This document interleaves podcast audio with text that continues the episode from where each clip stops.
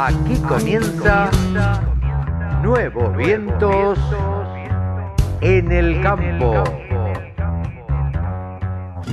Hola, hola, hola, hola, ¿cómo le va? Buenos días, buenas tardes, buenas noches.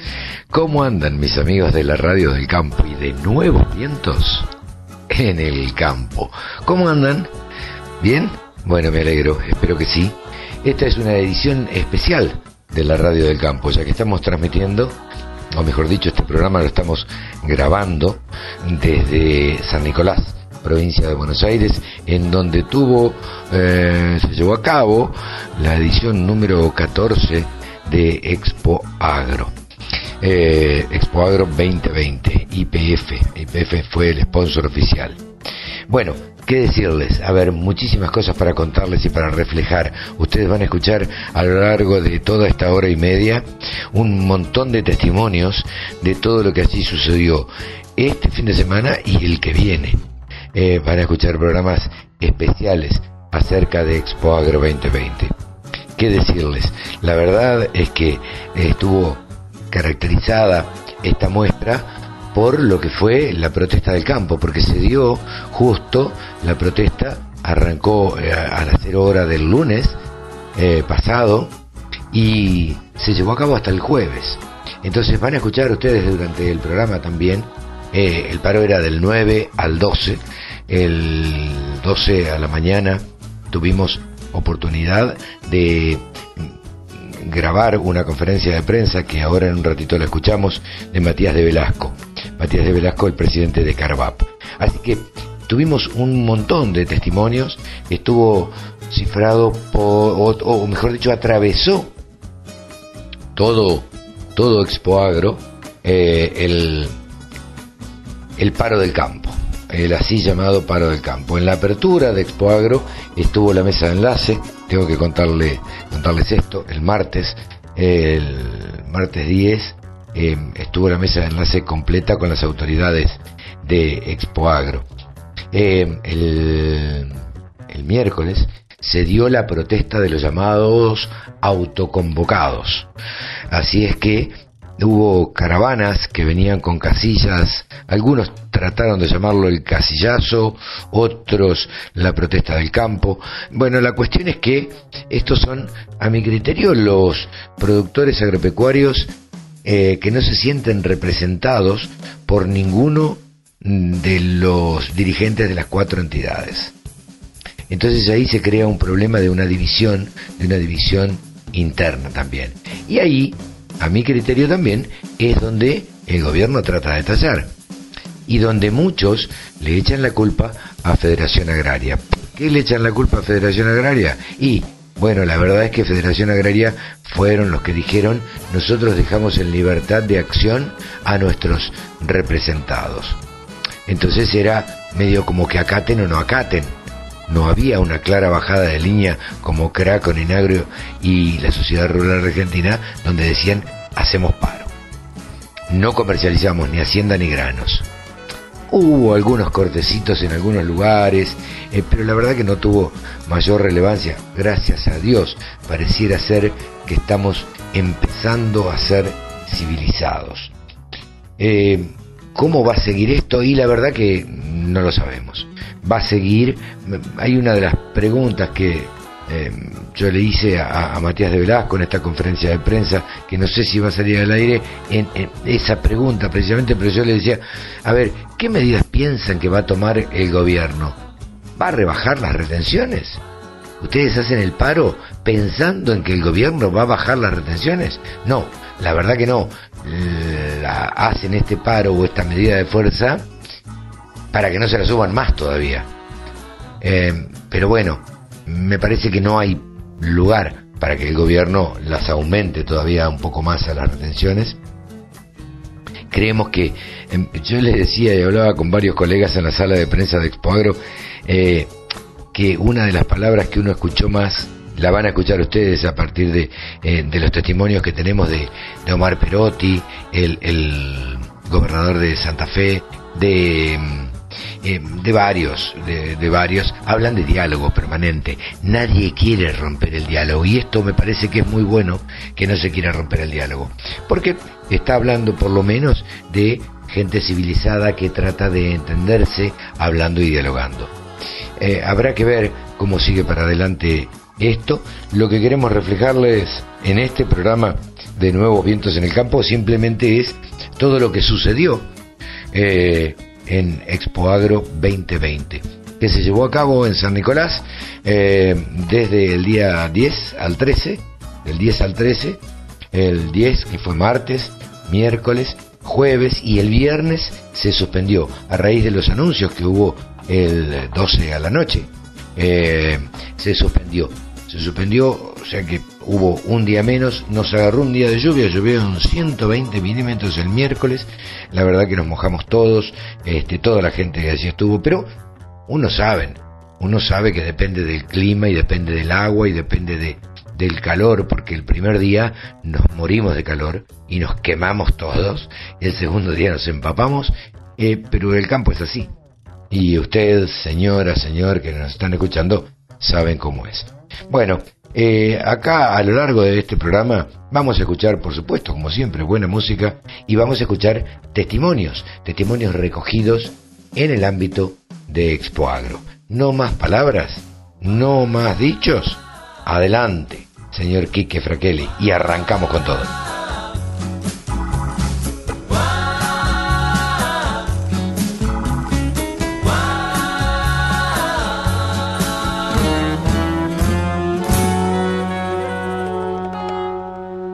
La información que te interesa, la música que te acompaña.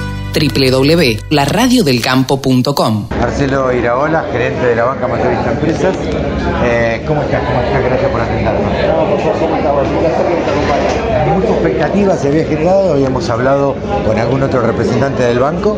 Eh, la idea era, a ver, qué era lo que iban a presentar acá en Expo Agro. Contanos.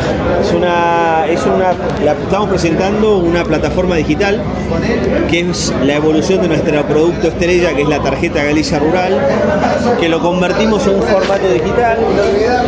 Dejamos de hablar de tarjeta Galicia Rural para empezar a hablar de Galicia Rural como concepto y como marca, de, de donde esta plataforma que es un salto cualitativo en términos de la oferta, de valor y el producto que estamos ofreciendo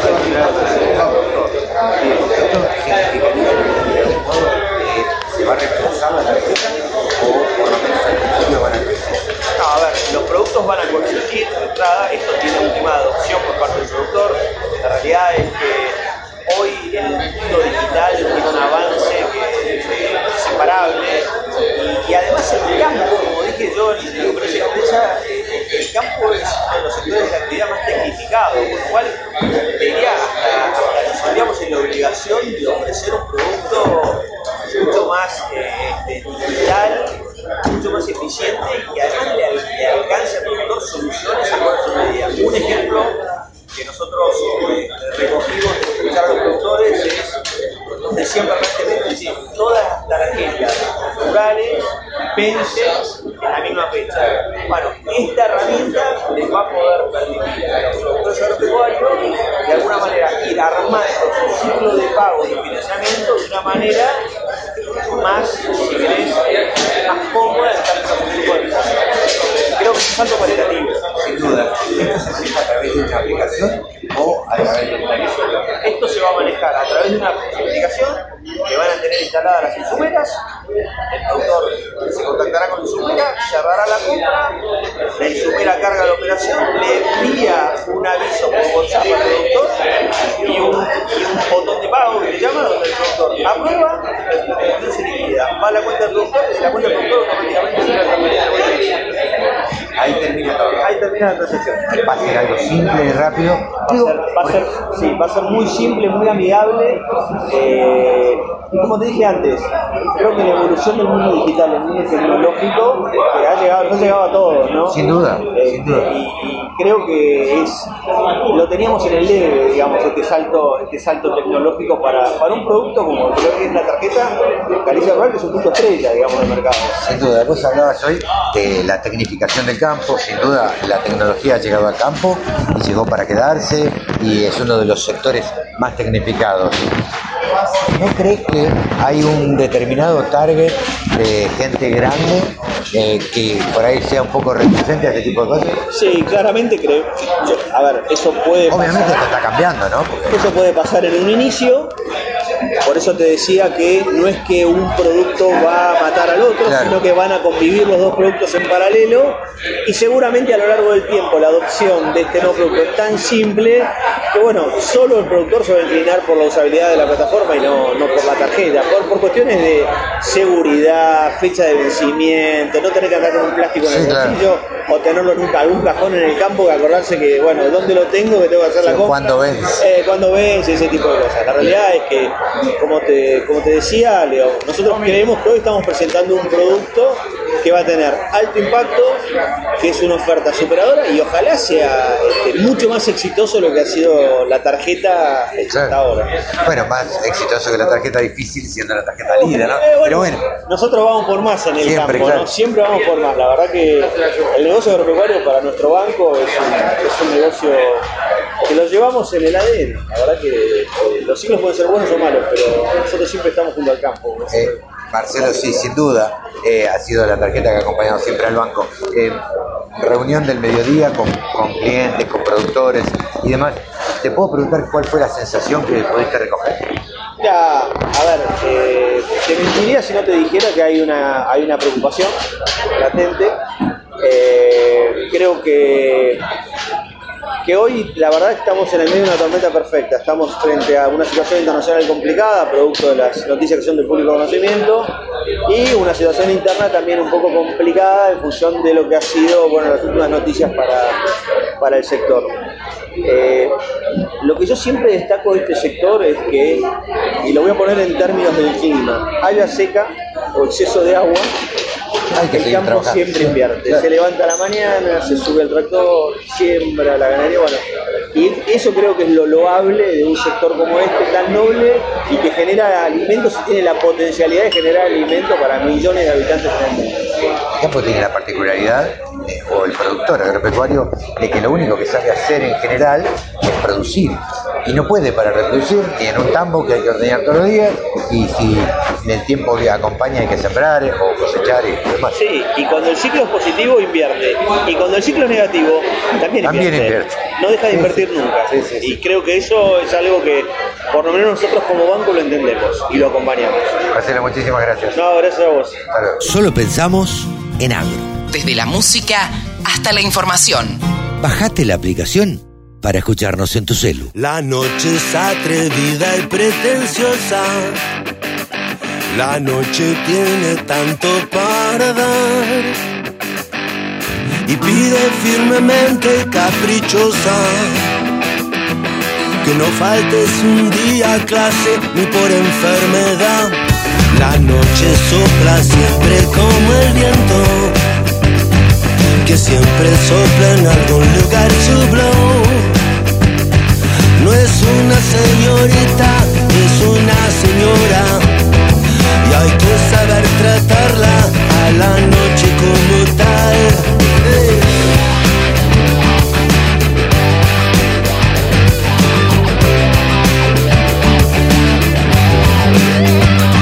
La noche es el día a la sombra.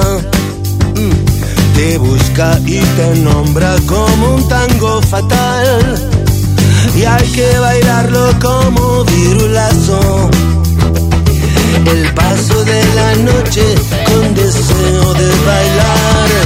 La noche y su colección de coco, de corazones abandonados. La noche y su colección de coco, de corazones abandonados.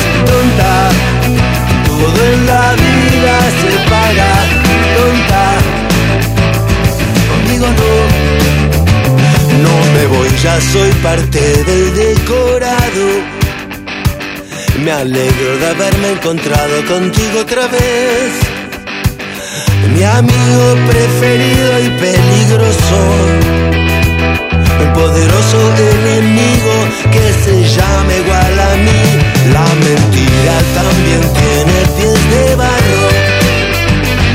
Mi carro está enchulada en Villa Cariño. El niño que llevo adentro ya tiene sus años. Los daños los paga el que viene detrás. La noche y sus colecciones de coco y corazones abandonados. La noche y sus colecciones de coco y corazones abandonados. Tonta, todo en la vida se paga. Tonta, conmigo no.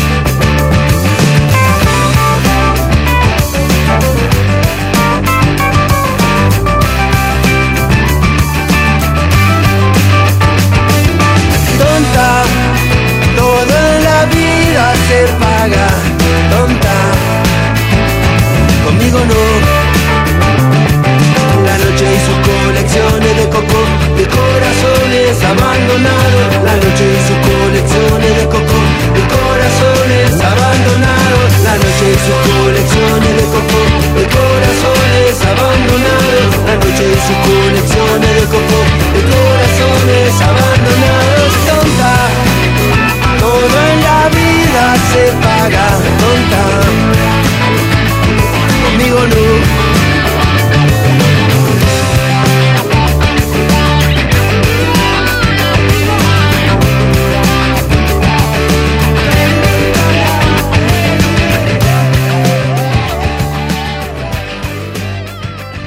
frente al stand de New Holland y nos encontramos justo de pasada con Gabriel Tronchoni, el gerente de marketing para Latinoamérica. ¿Cómo estás, Gabriel?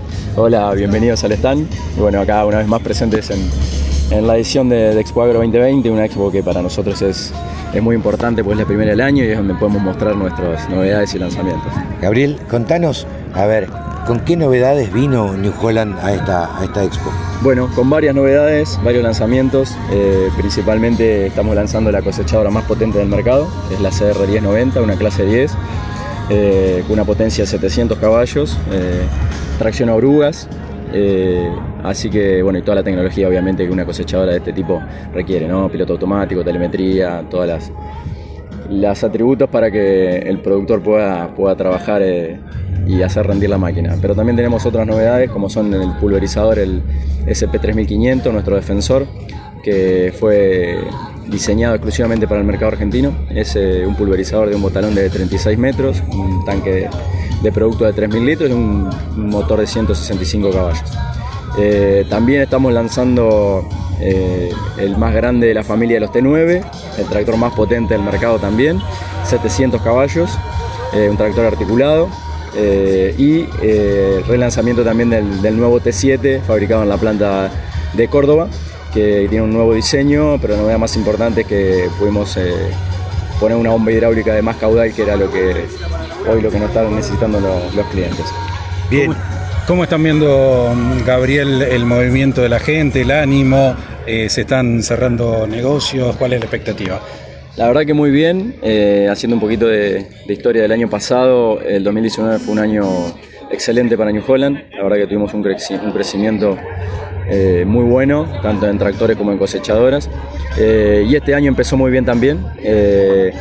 Eh, estos días de, expo, el primer día fue muy bueno, siempre por ahí el primer día es el que cuesta un poquito más en, las expos y la verdad que fue muy bueno, tenemos un buen caudal negocio, muchos clientes eh, visitando el stand, así que estamos muy contentos. Eh, han venido con un montón de cosas nuevas, que no es tan común que se den en, un año, de un año para otro, este, un montón de productos nuevos. ¿Crees que el productor agropecuario está tendiendo a la maximización de la tecnología? Sí, totalmente, tal cual lo decís. El productor argentino siempre demanda la, última tecnología. Eh, necesita ser eficiente, ¿no? No le queda otra porque siempre eh, quiere bajar costos. Los costos eh, en Argentina son muy elevados, entonces la, diferencia lo hace, lo hace con el producto. Necesita herramientas de, buena calidad que le rindan, que pueda, que pueda sacar la máxima capacidad de trabajo, ¿no? Y bueno, desde New Holland tenemos la suerte de tener el, eh, los productos que fueron lanzados en Estados Unidos y en Europa, poder traerlos y hacer casi un lanzamiento simultáneo en, Argentina y poder ofrecerle eso al productor, ¿no? Más allá de que hoy somos la empresa que tiene el portfolio de producto más completo del mercado. Independientemente de, esto que nos contabas, eh, algo que valora también mucho el productor agropecuario es eh, la posventa, digamos, ¿no? Esto, ¿cómo lo manejan ustedes? de nuevo, me diste en el blanco. Eh, la posventa para nosotros es, eh, es, un punto importantísimo. O sea, eh, le damos más importancia que la venta. tenemos una, un área recién formada de AMS, que es Aftermarket Solution, que ahí donde están los chicos de repuesto, los chicos de servicios, la gente de agricultura de precisión. O sea, para nosotros la posventa y la capacitación son dos puntos fundamentales a lo que le apostamos mucho desde la marca. Tema fundamental en este momento, financiación para el productor para el acceso a estos nuevos implementos. Sí, totalmente, es así. Eh, sabemos que las herramientas financieras son fundamentales para adquirir una maquinaria de, de este, de este tipo. Eh, trabajamos mucho en eso también. Eh, como le decimos siempre a nuestros clientes o, nuevos clientes, es que, vengan a plantearnos casos particulares, vamos caso a caso, como para siempre le decimos, como para hacer la financiación a medida, ¿no? A ver, cuándo, por ejemplo, cuándo le calza para pagar la cuota, cuándo, acompañarlo en ese sentido, ¿no? Eh, a los productores y a, los contratistas. Entonces, más allá de tener varias herramientas financieras, porque tenemos convenios con bancos privados, con bancos estatales, eh, nuestra CNH Capital también, que nos ayuda muchísimo en ese sentido. Eh, le pedimos que se, se acerque y nos cuenten qué necesitan para poder ofrecerle algo a su medida. Bien, Gabriel, muchísimas gracias. Muy amable. www.laradiodelcampo.com La radio que te acompaña a las 24 horas.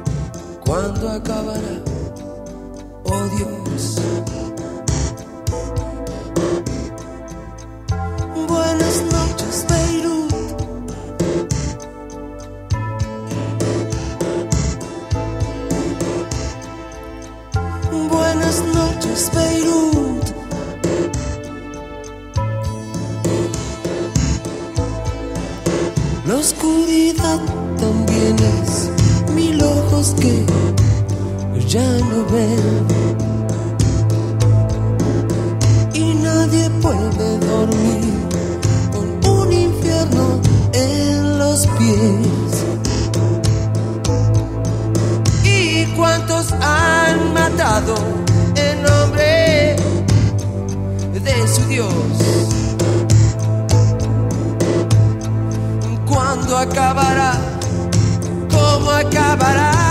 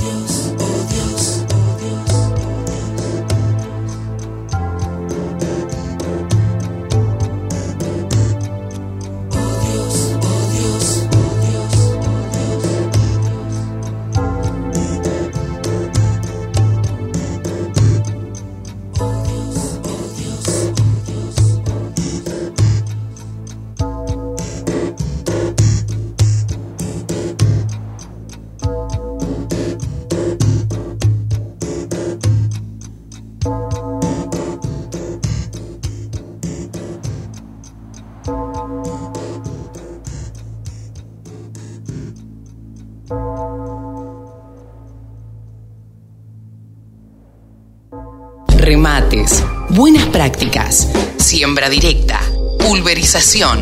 Toda la información en la radio del campo. Mario Escaso es uno de los eh, técnicos, ingeniero agrónomo del Departamento Técnico de Semillas de eh, Semillero Klein. ¿Cómo te va, Mario? Gracias por recibirnos acá en el stand. No, por favor, gracias a ustedes por estar acá con nosotros en el criadero Klein. Bueno, acá desde esta empresa familiar que hace mejoramiento genético de trigo, estamos muy, con- muy contentos de participar de la Expo Agro y presentando nuestros materiales a todos los productores de acá de la región. Contanos con qué novedades vino Klein. Eh, sabemos que está todos los años este, y, y todos los años tienen alguna novedad, alguna semilla nueva, alguna variedad nueva para, para presentar. Bueno, sí, el programa de mejoramiento es un círculo que avanza todos los años, entonces todos los años tenemos nuevos materiales para incorporar al mercado, siempre tratando de incorporar más rendimiento, mejor sanidad y mejor calidad. Entonces todos los años tenemos cosas que van superando a las más antiguas en lo que respecta a sanidad o cualquier otra o rendimiento en función de las otras que están ahí. Bien, eh, a ver, si yo te tengo que decir eh, cuáles son las principales variedades, o preguntar cuáles son las principales variedades eh, de Klein y las que mejor están andando en la Argentina, eh, ¿qué nos puedes contar?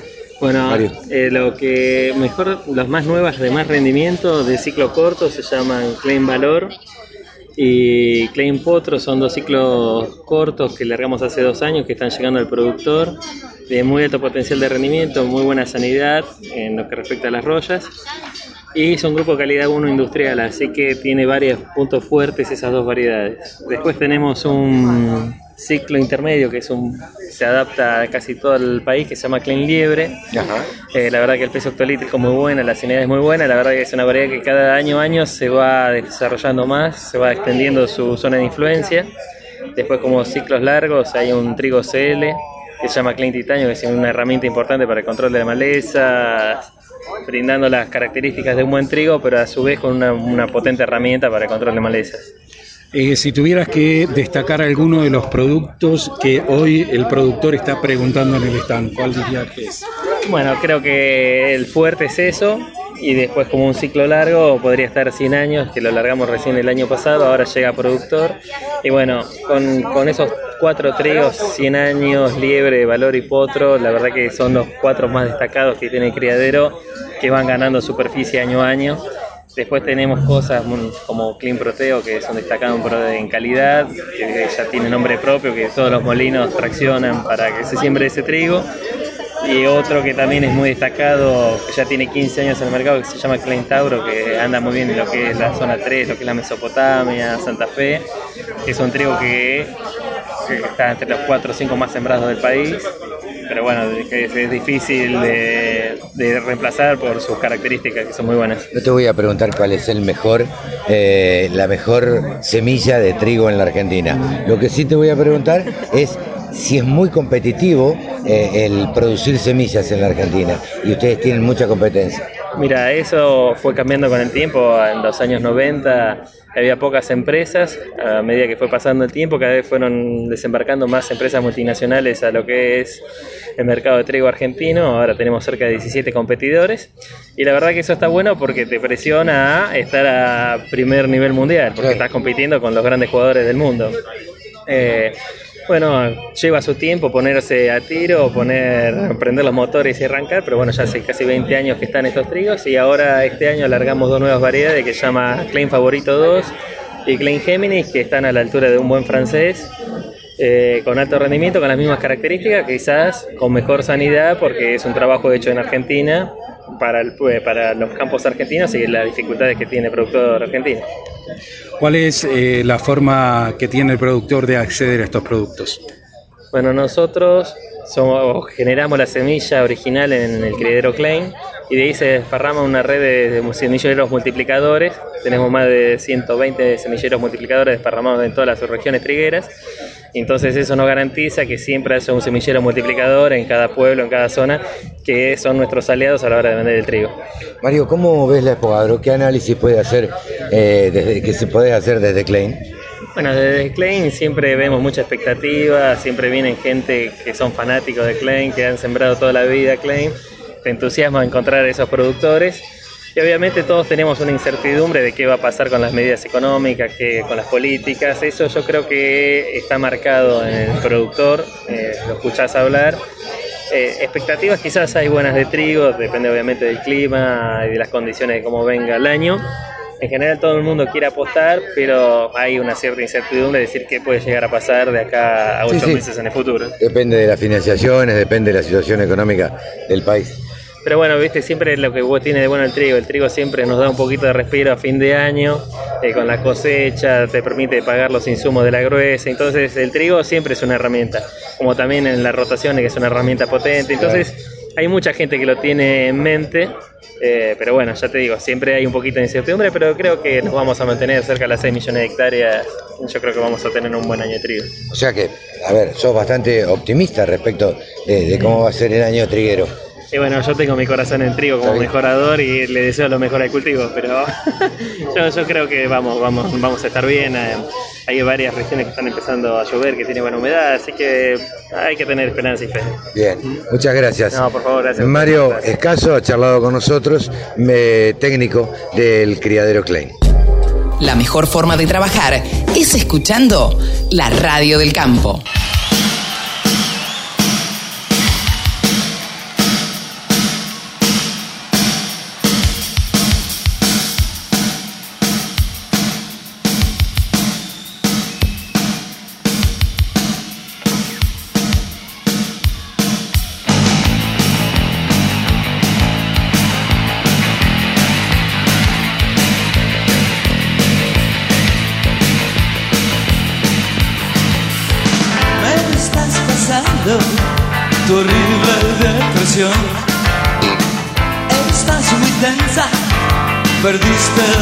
La razón. Los días pasan y seguir siempre igual. Voy a sacarte del nivel en que estás.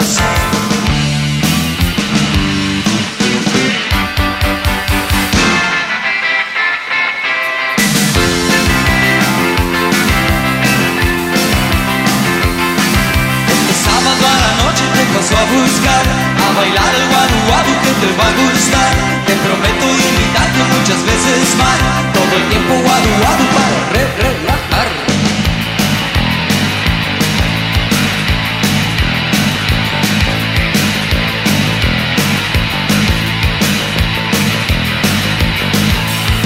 Me estás pasando tu horrible depresión Estás muy tensa, perdiste la razón. Días pasan y sigues siempre igual.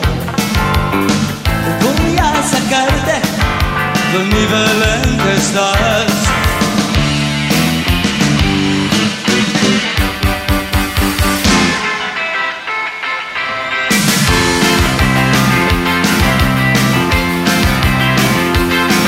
Este sábado a la noche te paso a buscar A bailar el guadu que te va a gustar Te prometo muchas veces más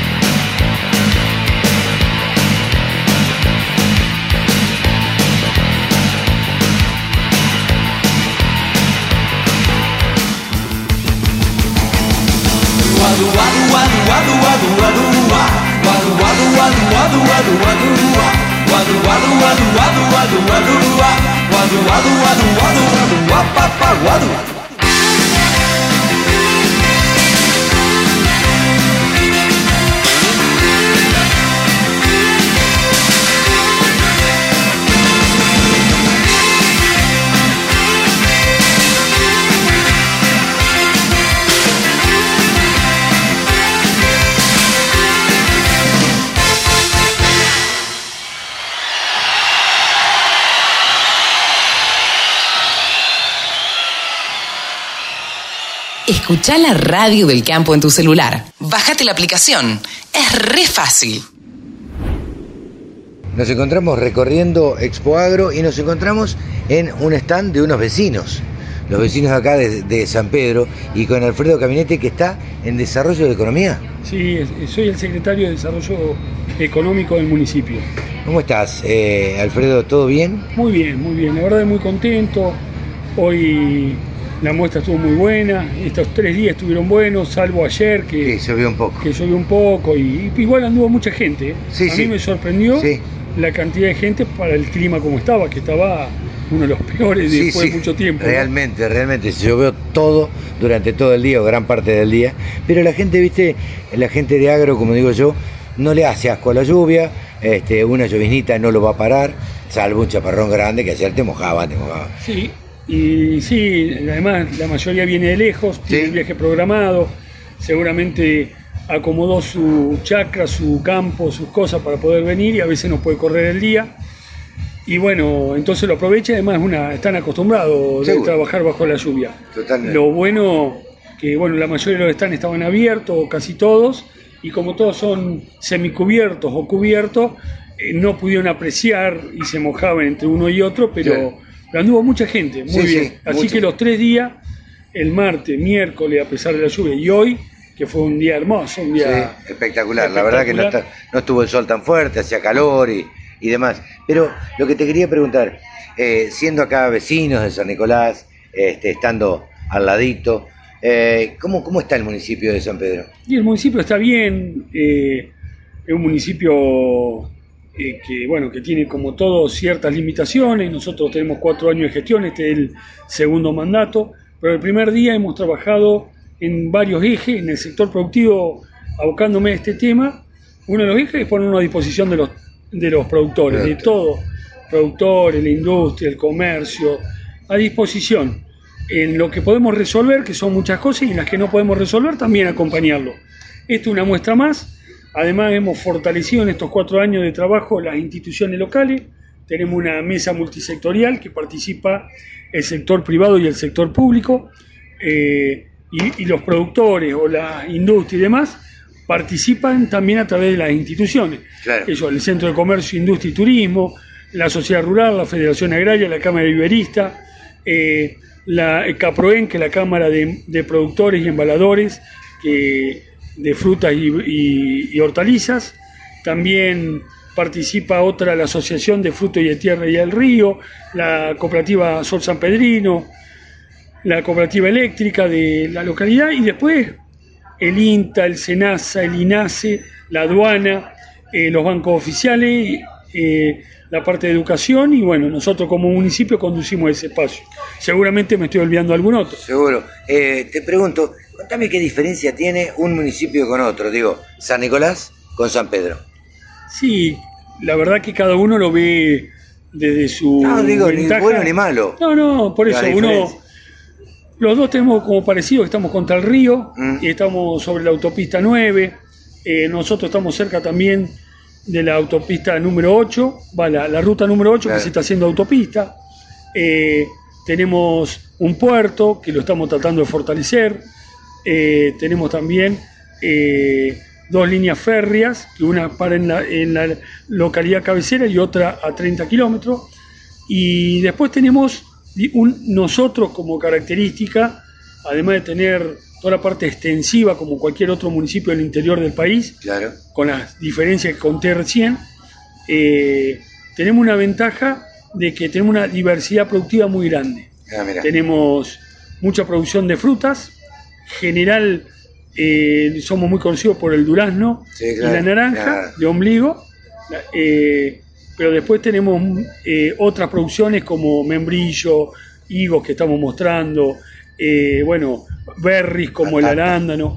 Eso, en- después hortalizas, tenemos batatas que por primera vez el año pasado con acompañamiento nuestro y estuvieron los productores, exportamos a Inglaterra por primera vez en la historia y se abre todo un mercado. Eh, estamos ayudando a difundir las bondades de las batatas porque ha caído el consumo y hoy se está recuperando. Eh, el argentino siempre fue muy consumidor de batata y los últimos 20 años ha ve- venido decayendo y ahora pegó un pico.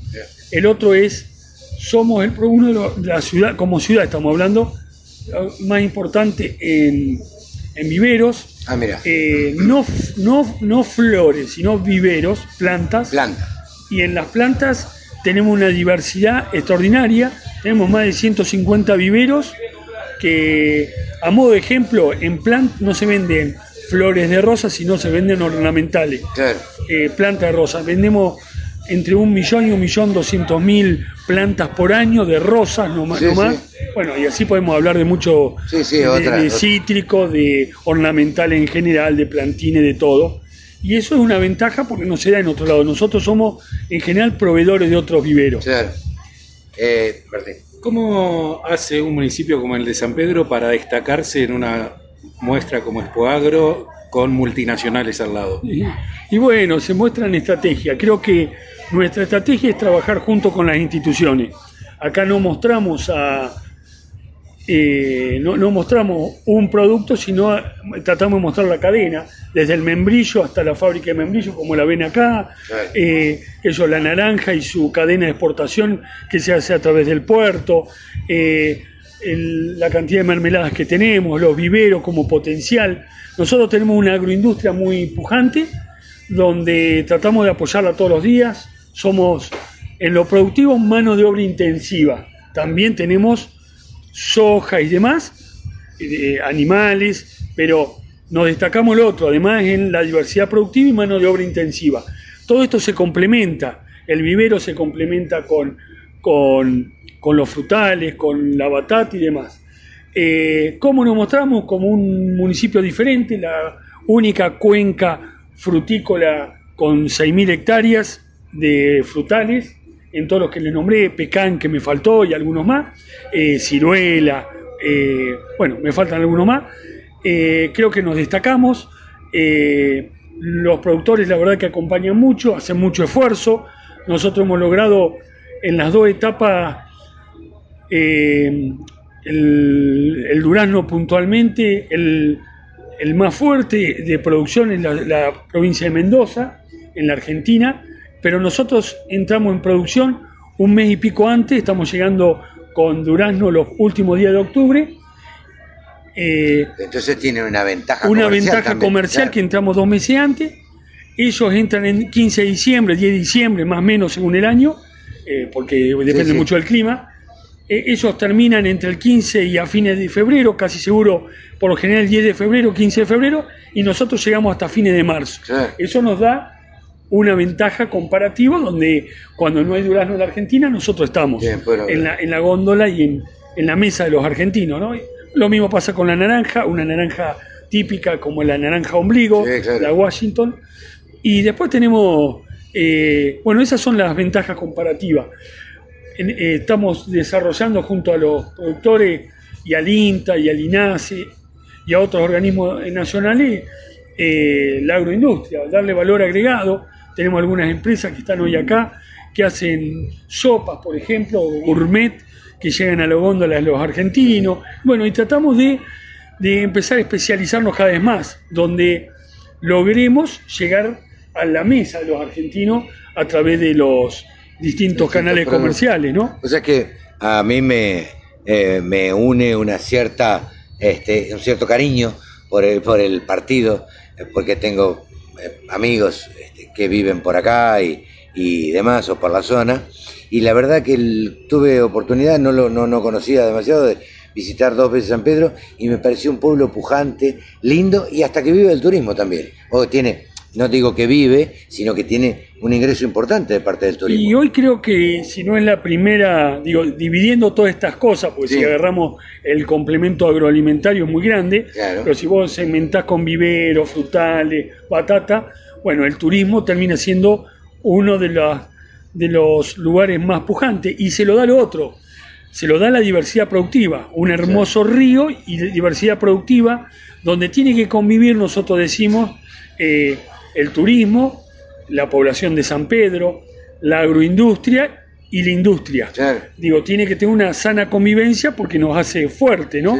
Eh, y ahí nosotros después tenemos fiestas emblemáticas, como es la fiesta de la naranja, en enero tuvimos la fiesta del durazno, la fiesta de la ensaimada, la fiesta de, bueno, de varias fiestas populares que hacen conocido San Pedro y también nos fortalecen la producción. Y a 220 kilómetros de capital. Sí, sí, de la zona sur, de, del, Del obelisco estamos a 160 kilómetros. Ah, mirá vos. 164. Sí, lo, sí. lo medimos, lo- lo- los sanpedrinos lo medimos Claro. todos los días. Y la verdad que de la zona norte estamos a una hora y moneda en autopista. Así que una ruta muy buena.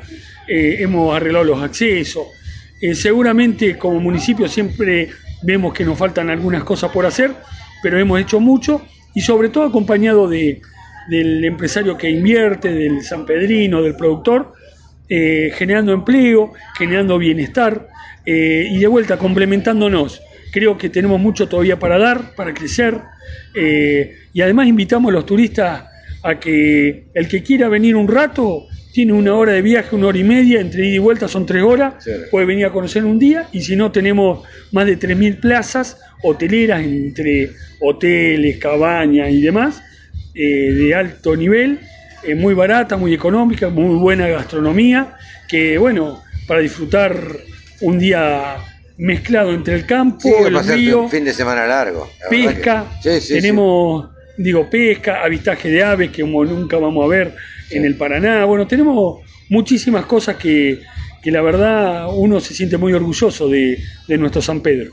Te agradecemos muchísimo, Alfredo, esta comunicación con la Radio del Campo y, ¿viste con el fanatismo que habla? Un 25 hablando de San Pedro. Gracias. Y muchas gracias. Bueno, una ciudad que me adoptó y me aprecia y me quiere mucho. Muchas gracias.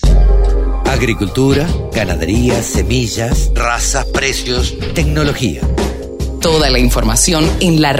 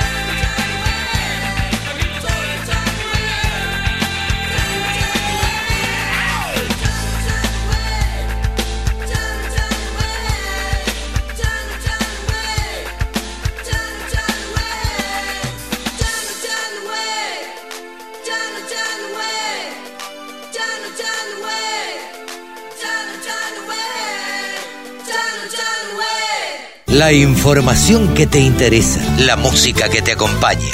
www.laradiodelcampo.com Cargo Matías Velasco, Pablo Gineste, prosecretario, Matías, presidente de Carvap, Roberto Citalini, secretario de Carvap, Matías es oriundo de González Chávez, Pablo es de Henderson y Roberto es de Pigüé.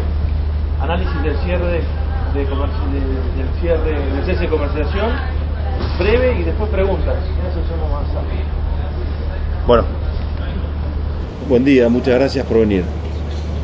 Está hoy finalizando el paro de las entidades del campo, el paro del campo. Este, creo que es un paro, un paro con un fuerte acatamiento. Vean lo que pasó, lo que ha pasado en los, el mercado de.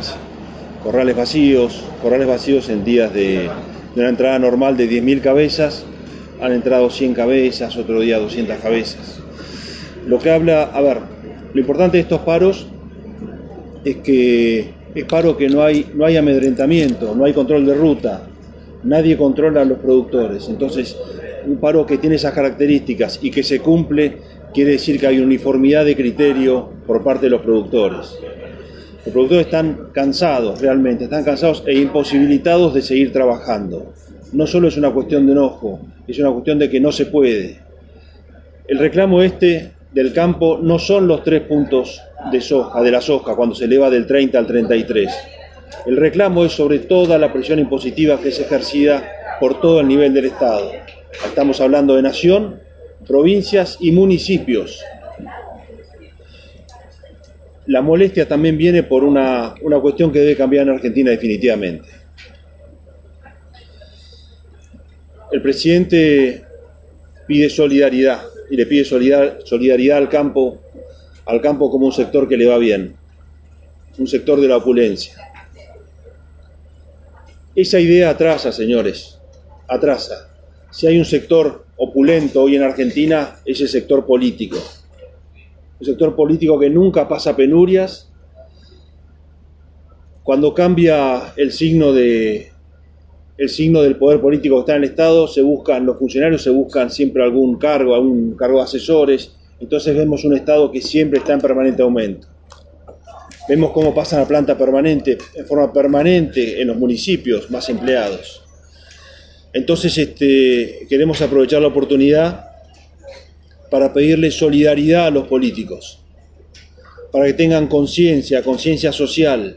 Ellos también tienen que poner el hombro y no solo pedirle siempre al sector productivo que lo ponga, porque llegaron a un nivel con esta presión impositiva que están ejerciendo sobre el campo, a un nivel que no se puede seguir trabajando, no se puede seguir produciendo. De hecho, les garantizo que la, que la cosecha que viene, la siembra que viene va a ser menor que lo que fue esta, porque no se puede trabajar con, esta, con este nivel de retenciones ni de presión impositiva en general. Estuvimos reunidos con productores en esta Expoagro.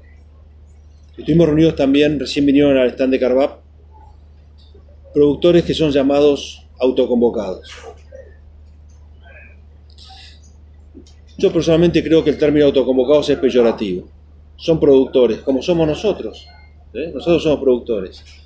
Y lo que encontramos es que tenemos unicidad de criterio y en el reclamo con ellos. Miren esto.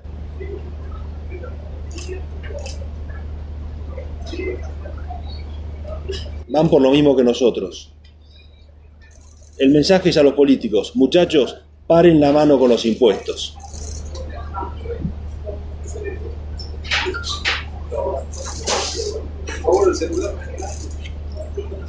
Después les repartimos. ¿De acuerdo? Denle. Matías, una pregunta sobre eso. ¿Cómo se puede acompasar la protesta de los autoconvocados con el diálogo abierto de la mesa de enlace hacia el gobierno a través de, de las cuatro entidades?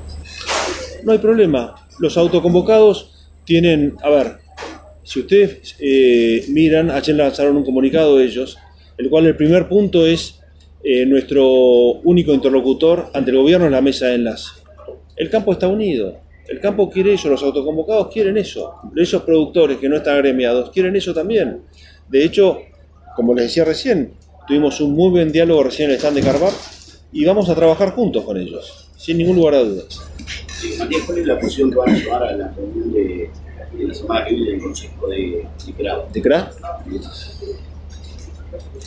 A ver, el campo hizo sonar su voz. Creemos que, que el Estado ahora, confiamos en la, la, la calidad de estadista de nuestro presidente, del señor Alberto Fernández. Entonces, él va a tener que leer este mensaje, va a tener que leer, escuchar la voz del sector productivo y la pelota la tiene el gobierno ahora. Ellos van a tener que emitir alguna, ellos van a tener que dar alguna señal. El- yo les, les garantizo que en el caso de que el gobierno no, no dé ninguna señal, esto no va a seguir así. El campo no se va a quedar quieto y van a seguir las medidas. 24 horas con contenidos del agro. Llegó la radio del campo.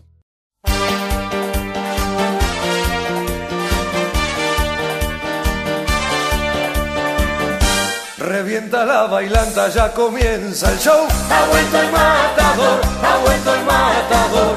Se llena el escenario de luz y color. Ha vuelto el matador, ha vuelto el matador. Se suben a la mesa para ver mejor. Ha vuelto el matador, ha vuelto el matador. Luciendo un traje negro cuando sube el telón. Les canta con el alma y con el corazón. Ha vuelto el matador, ha vuelto el matador. La gente está aplaudiendo su nueva canción. Ha vuelto el matador, ha vuelto el matador. Pero algo en su mirada le cambia el color. Ha vuelto el matador, ha vuelto el matador. De tantas que ha tenido, nunca tuvo un amor. Volvió el matador buscando un amor, soñando que tal vez se encuentre en el salón aquella que se fue y nunca regresó. Volvió el matador, buscando un amor, soñando que tal vez se encuentre en el salón esa mujer.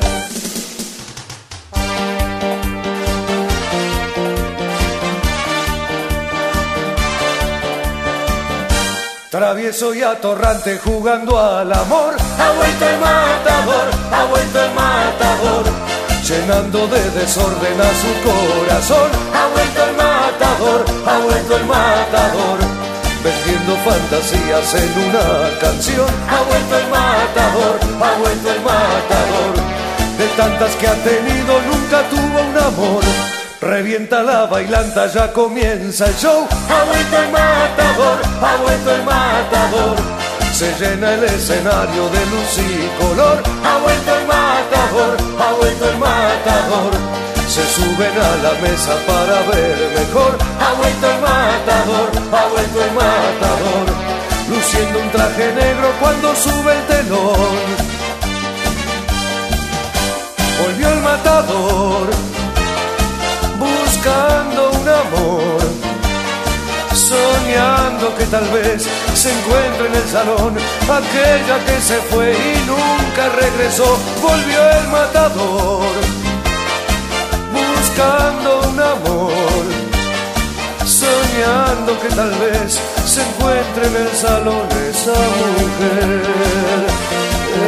esa mujer, esa mujer. Todas las noticias. Toda la información. La radiodelcampo.com.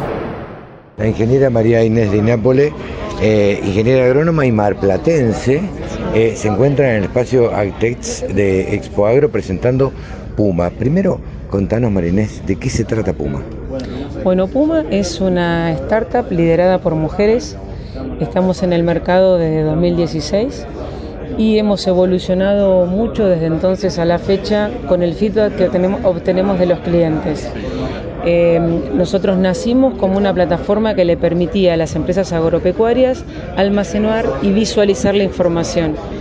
Fuimos migrando hasta lo que somos hoy, eh, que es una plataforma que te permite obtener de manera geolocalizada toda la información que se genera durante el proceso productivo, de manera tal que podamos estar aprendiendo de los datos que generamos.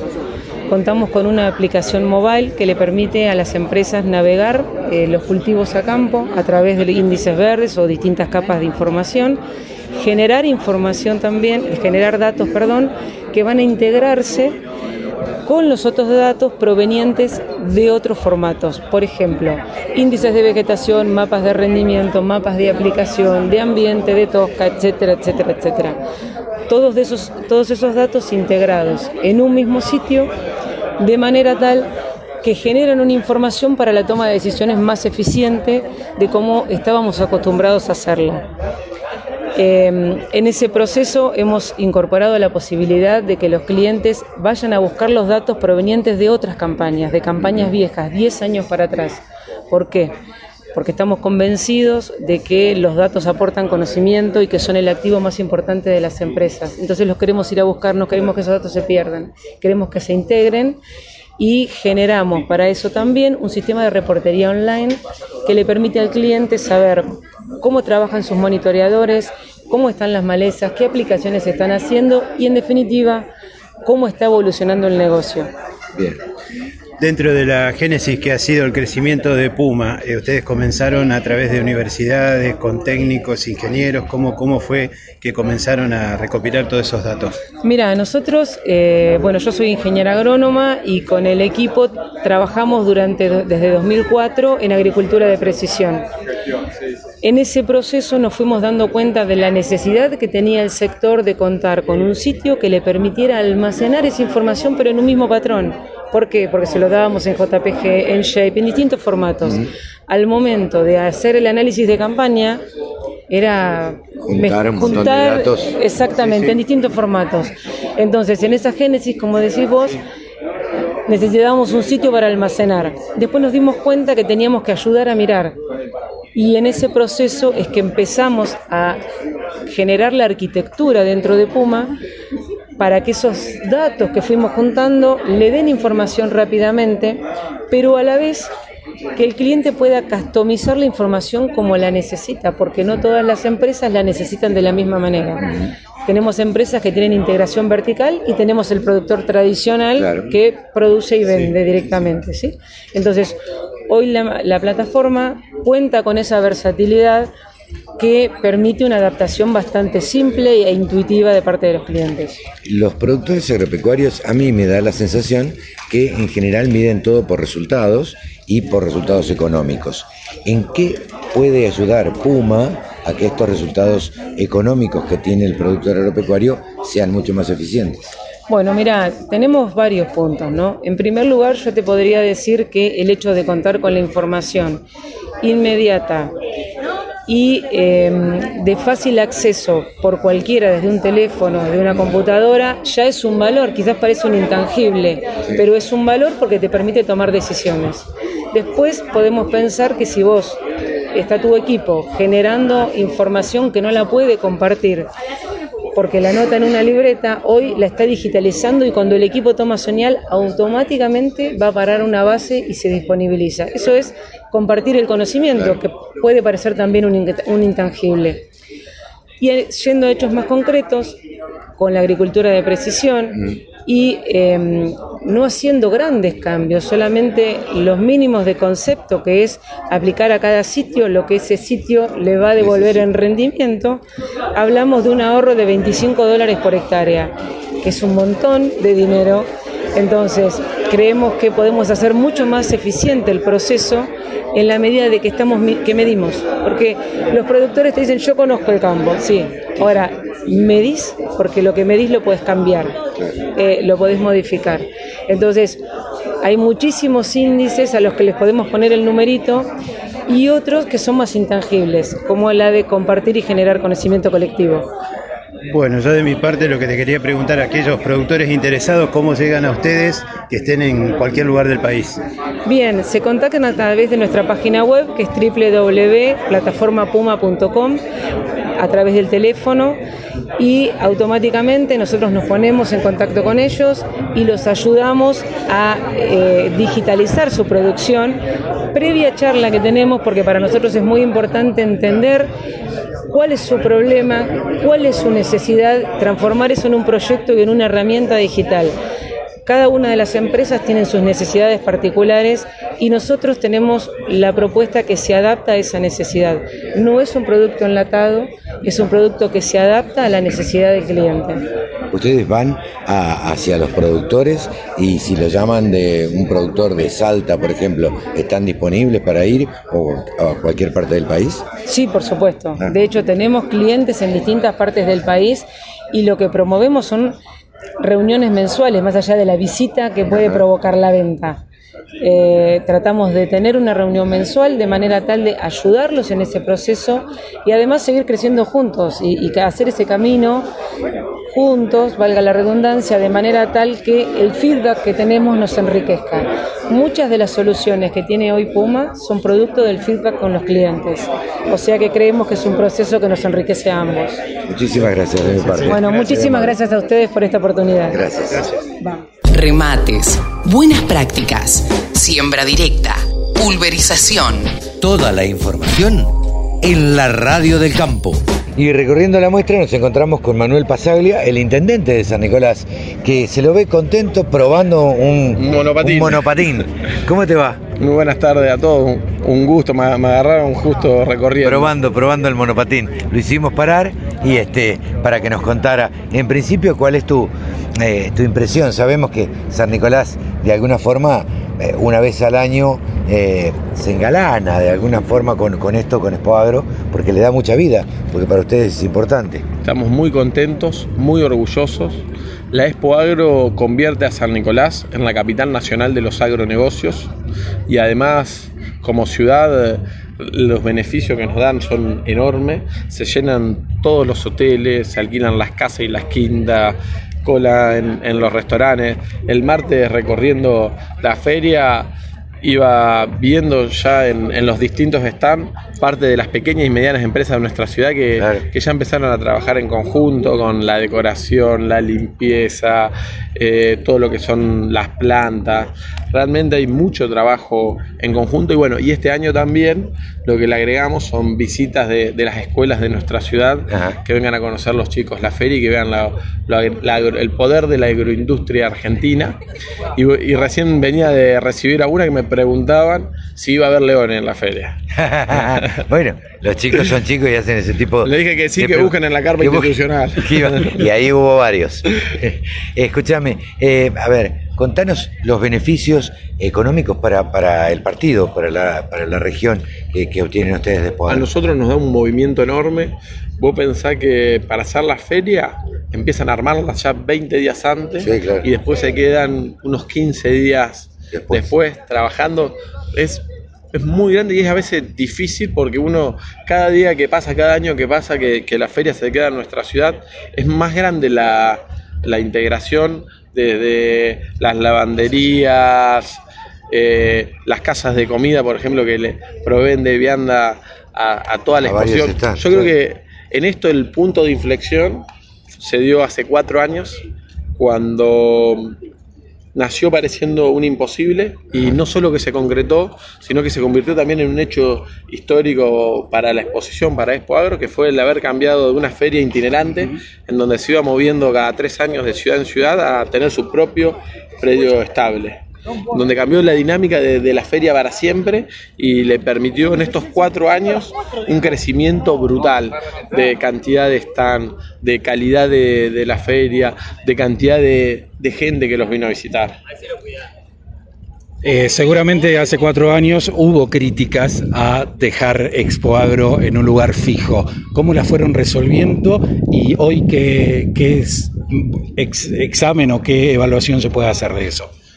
Las resolvió el, el tiempo porque al haber, haberse quedado le, le dio la oportunidad a muchas pequeñas y medianas empresas, a muchos trabajadores de San Nicolás de, de empezar a hacerse parte. Era, me acuerdo que cuando empezamos, por ejemplo, toda la limpieza del predio lo hacía una empresa del Chaco. Todo lo que era la seguridad era otra empresa. Y ahora, con Todo el tiempo, todo de local. lo natural es que se vaya utilizando localmente, porque si vos tenés que traer una persona de afuera, Tenés ya le que tenés que pagar el viaje, la tenés que alojar, le, le tenés que pagar las cuatro comidas. Entonces, naturalmente, la ciudad se va integrando con, con la exposición. Una exposición que, que tiene mucha vida porque está orientada a- al sector más productivo de la Argentina, que es el campo. Como nicoleño te pregunto también, eh, Expo Agro está montado, este predio fijo, sobre un autódromo. Esto también, ustedes le encontraron la vuelta para que sobre este autódromo, esto también supongo que las carreras, tanto de TC como de Turismo Nacional y todas las otras categorías, le da también en el resto del año un impulso económico. Sí, de hecho estamos parados Eh, en, sobre en- la- en la largada, en la largada, claro. en el puesto 15 de, de la largada de, de turismo carretera y lo que intentamos hacer ahí fue la construcción de un predio ferial y autódromo todo junto para que sea un predio que esté siempre lleno de vida. Cuestión de que sea una fábrica de, de laburo para, para la ciudad y que siempre esté en movimiento, que no sea un autódromo más de la provincia de Buenos Aires que queda abandonado con el tiempo. Claro. Bien, felicitaciones y bueno, muchísimas gracias. Eh, en definitiva, agradecerte a vos por recibirnos, porque sos un poco el anfitrión de acá. Por favor, es un gusto que nos vengan a visitar y aprovechen, vayan a conocer nuestra costanera, nuestra parte historia y al santuario de la Virgen de San Nicolás. Sí, Es una claro. experiencia que no se van a olvidar nunca. Lo hemos, lo Gracias hemos hecho. muchas Gracias. Que siga muy bien. Gracias. Todas las voces, todas las opiniones. La radiodelcampo.com. el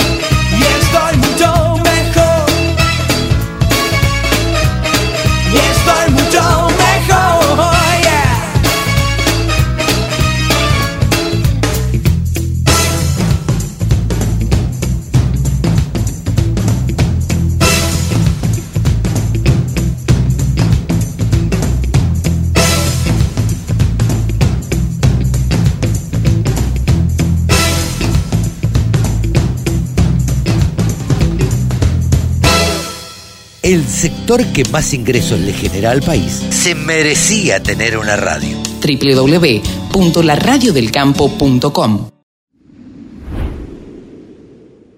Expo Agro, como ustedes saben, se realizó en la localidad de San Nicolás. Hasta allí se llegó el gobernador de Santa Fe, que por supuesto fue a recorrer la muestra y bueno, como está cerca de Rosario, de Santa Fe, y tienen mucho que ver y mucho en común, eh, nos encontró, lo, lo encontramos los periodistas un poco caminando y se armó una improvisada rueda de prensa. Pusimos el micrófono y esto decía Omar Perotti, gobernador de Santa Fe. una consolidación de lo que es la maquinaria agrícola santafesina a, a nivel país, sino la posibilidad real del mejor aprovechamiento de oportunidades de trabajo para llevar a la, a la provincia. Y también eh, nosotros tenemos el Ministerio de, de Producción, Ciencia y Tecnología. Hoy hemos invitado y hemos acompañado una recorrida que acaba de, de, de ya sobre el filo de la, de la muestra desde la mañana temprano a los principales eh, integrantes del Sistema Científico Tecnológico Nacional desarrollado en la provincia, tanto del CONICET, del CONICET con las universidades, para que, que sean ellos los que tomen contacto con los empresarios santafesinos y de ese ida y vuelta pueda haber un mayor conocimiento de necesidades para incorporar tecnología y generar valor agregado y del sector científico tecnológico cuáles son las demandas concretas, desde donde la capacidad de nuestro sector pueda estar aportando de la mejor manera ese valor agregado que necesitan nuestras, nuestras industrias. Se siente un poco solo en la apertura hoy de Expo Agro, digo, que parte del gobierno nacional no haya venido acompañando.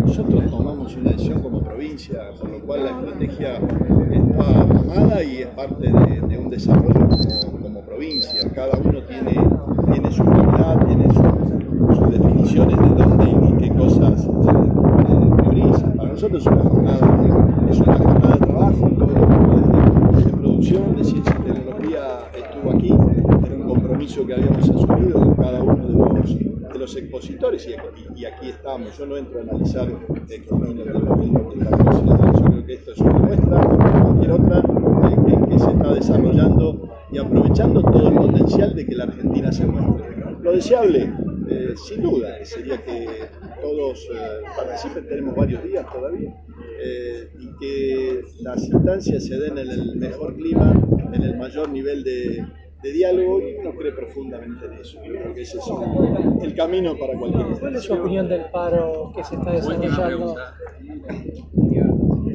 Ya, creo que si estoy hablando de diálogo porque creo que hay mucho por dialogar y en particular eh, en un momento muy particular de la Argentina.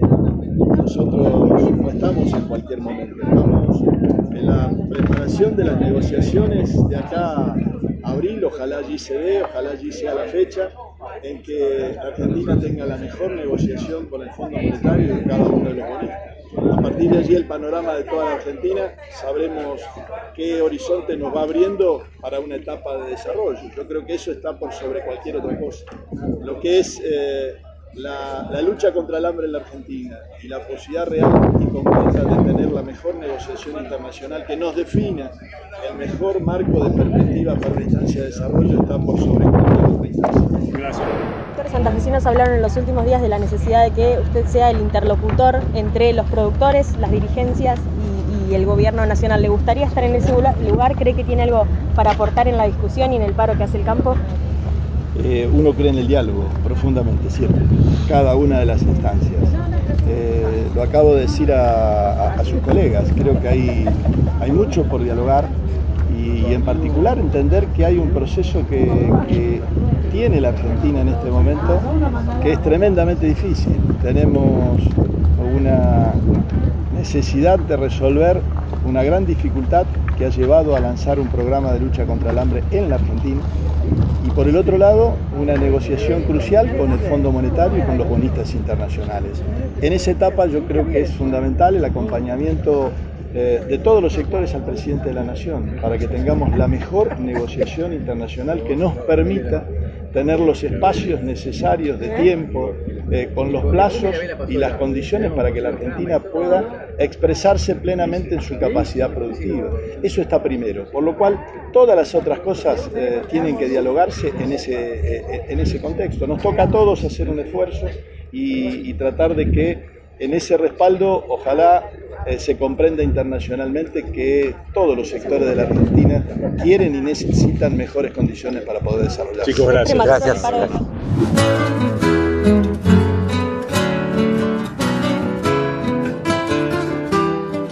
Y hasta aquí fue Nuevos Vientos en el campo por la radio del campo. Bueno, hemos tenido los testimonios de Marcelo Iraola, el gerente de la banca mayorista del Banco Galicia, entre otros Gabriel Tronchoni, el gerente de marketing de New Holland para Latinoamérica. Mario Casó habló, eh, es un técnico de Klein, habló sobre las variedades de trigo eh, que tiene esta firma. Hablamos con el intendente de San Pedro, eh, perdón, con alguien de comercio de San Pedro, Alfredo Caminetti. Em, hablamos también con una empresa que se dedica al galvanizado, Adrián Roca, de Galva, eh, Galvaza, Sociedad Anónima. Eh, Sergio Vera, el gerente de comunicación de Case, María Inés de Nardi, de Pumadatos, y Manuel Pesaglia, el intendente de San Nicolás. Estos son los testimonios que tuvimos a lo largo de esta edición de Nuevos Vientos en el campo. Nos despedimos hasta la semana que viene, donde haremos otro resumen de Expo Agro 2020. Chau, que lo pasen bien.